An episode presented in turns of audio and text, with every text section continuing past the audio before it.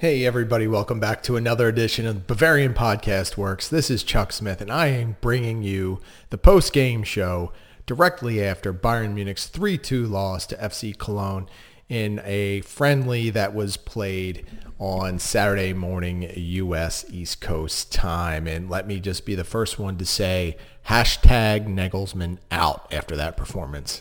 Okay, I'm joking. We're not going to overreact like that. But it was an up-and-down performance for Bayern in the first game under Julian Nagelsmann, who I thought did some interesting things with the lineup and had some very fascinating combinations out there on the field. But let's talk a little bit about what the match was like, which at times was really fun to watch, but at other times things were a bit messy. So on the day, I would say both units of the defense that were out there really struggled. And I don't know if it was a communication thing or just a matter of the players not being with each other that much, but it seemed like both center back pairings really struggled with communication, knowing where to be, who was picking up who.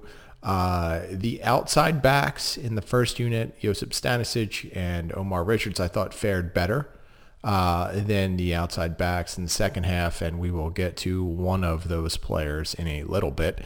But yeah, defensively things were a mess. I feel like at times every Bayern defender was a little bit hesitant. They were a little unsure. On the first couple of goals, actually on all three goals, they came down to, on the first one, really just not picking up a man. Same for the third goal. The second goal was more of the line being caught up high, some poor positioning by the center backs, and Cologne being able to take control of the match and the situation that way and capitalize on Bayern's defensive deficiencies. So it's not a reason to overreact. I mean, let's be honest. These are, players that some of whom will not have major roles on the team. Some won't even see a second on the pitch for Bayern Munich this season. But, there were some regulars out there that I'm not going to say we should be concerned by any means, but it was, I did not think Diop Upamecano really showed that well today. And, I'm frankly not all that worried about that.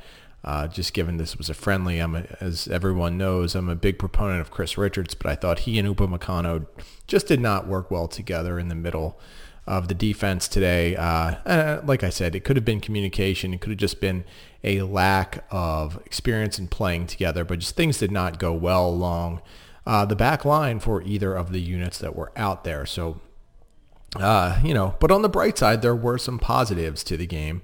And the brightest star of the game was probably Armindo Sieb, who had Bayern's first goal, and that kid played like he had something to prove. And you could see the fire and desire in his play and the effort that he put out throughout the entire game, and he stayed on the pitch for the entirety. I thought it was very interesting that we saw him really get a chance to go out, and he was playing on the wing, which he doesn't always do, and just for him to be able to go out and show what he could do against some pretty good competition. I thought he showed well, and I thought, of all the young players in the game, he was the one who stood out the most for his, just fire and just the look he had in trying to take advantage of the situation. Like, he knows he's not going to get many opportunities to be able to play on the first team against quality competition. And he really played like it. And you can't say that about every player that was out there. And like I said, we'll get to some of those later. But, Torben Rye and Taylor Booth, I thought they both had good moments. Mikael Quisance had some good moments in the second half there. Joshua Zirkzee had a goal, but he still is not playing as physical as I would like him to. He is 6'4", but plays like he's 5'6". And what I mean by that is he plays like a small player when he should be looking to utilize the physical tools that he has. And he just refuses to do it. And, his goal today was the product of a really good pass by Booth and Zirkzee being in the right spot, finding that space and being able to get off a quick shot. So he did some good things, but again, I don't think he's really progressed from the player he was 2 or 3 years ago. I think he is at exactly the same level. So, you know, I don't know if he really has much of a future with Bayern Munich, but scoring a goal, putting himself in a good spot can't hurt the chances that he has for a loan or a sale. It just looks like that he is destined to leave Bayern one way or the other by the end of this summer. And certainly, while I don't think he was great on the day, getting his name on the score sheet will not hurt his cause for that. But you know, the squad overall on the match, they really looked confident and assertive in going forward. They tried things. They were creative in trying to get offense going. So that was a positive thing. You know, we covered in depth that defensively what some of the issues were. So I think that once Julian Nagelsmann is able to get in his top 11 and he gets his depth players back, and if Bayern can avoid the crazy amount of injuries it seems like they've already sustained, I think that we'll see obviously much better results, more crisp play, and probably a lot more goals scored and a lot less given up.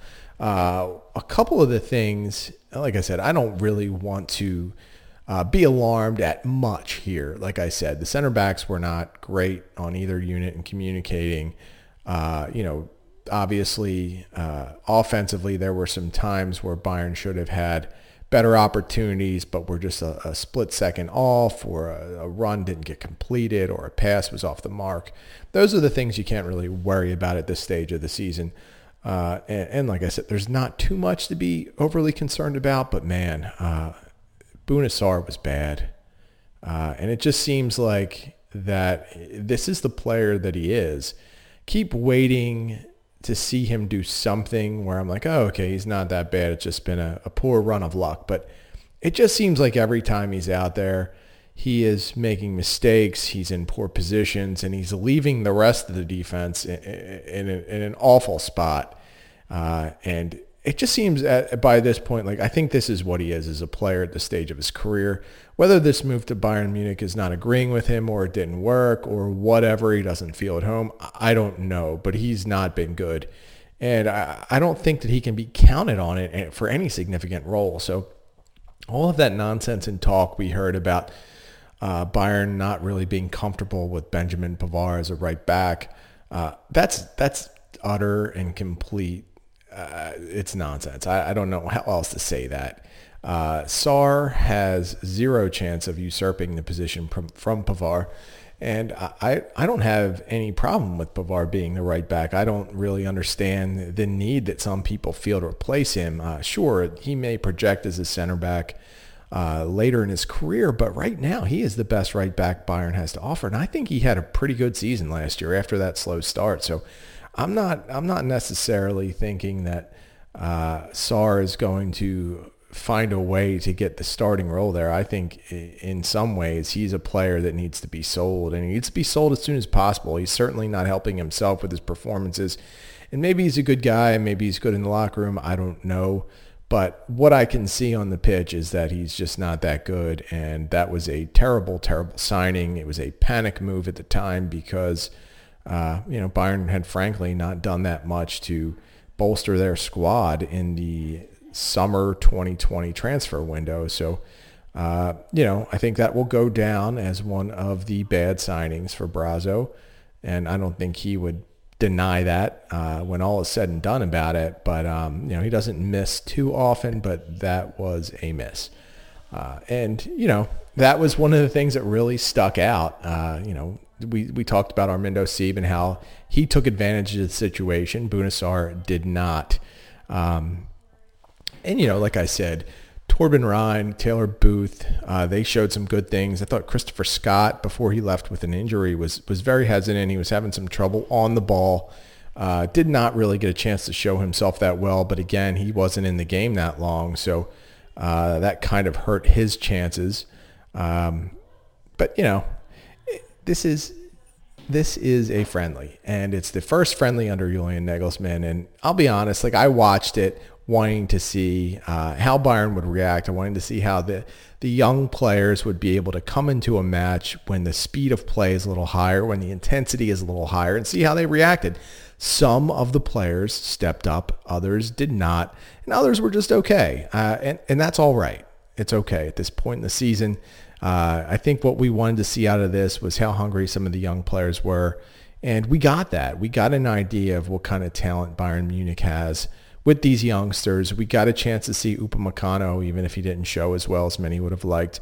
We got to see Tanguy Nianzu, who I did not think played that well. I know my buddy over there on our Slack channel, I Need No Name, I thought Nianzu was pretty good, especially because he had to cover so much for Sarr. But I don't know. I don't see a real comfort level out on the pitch for Nianzu at this point. And that's one of the things that struck me last year about him as well. Sometimes his touch is a little heavy, but just more than anything, it doesn't look like he's always comfortable out in that position. So maybe that's something that will come with experience. Maybe he just needs to get used to this speed of play more than anything. But I did not come away from the game very impressed with any of the defenders. And, I hope that changes. And on a final note, we can talk about Lucas Capato, who came on. Of course, he is Brazzo's nephew, and he had some really good energy, didn't always make the best decisions, didn't always finish his runs, but showed he had some spark, definitely some talent there from the kid. I'd like to see a little bit more of him to see, what kind of direction he can go in. He's very slight of build, so he'll probably be another one of these youngsters that Bayern is going to have to get in the weight room and get him a little bit physically stronger. You could see throughout the contest, and not just Capato, but many of the young Bayern Munich players were just physically overmatched in the game. Strength-wise, they're just not there. And part of it's because these are young kids. I mean, ranging anywhere from 17 to 20. I mean, some of these kids are nowhere near their physical peak. Some need to grow into their bodies. They just need more time, quite frankly. But all in all, I was pretty happy with the day. I know it was a loss, but I got to see a lot from the young players who, that was the primary focus for today. We wanted to see how these young kids react in a game of this magnitude. And by magnitude, I don't mean like this was a World Cup finale. I mean that this was a decent team in Cologne who would put out some very good players who are professionals, who are grown men. And we got a chance to see that. So in the end, the goal was accomplished. We saw some good things. We saw some bad things. I'm excited for the Julian Nagelsmann era. I'm also very excited to get the first team players back in action and see what they can do working with the new boss. So thanks for listening. Check our website out. We, of course, will have our observations, our match awards, and some post-game coverage. If we can get some quotes, we will get those posted as well. So thanks again for listening. Stay with us, and we will see you next time.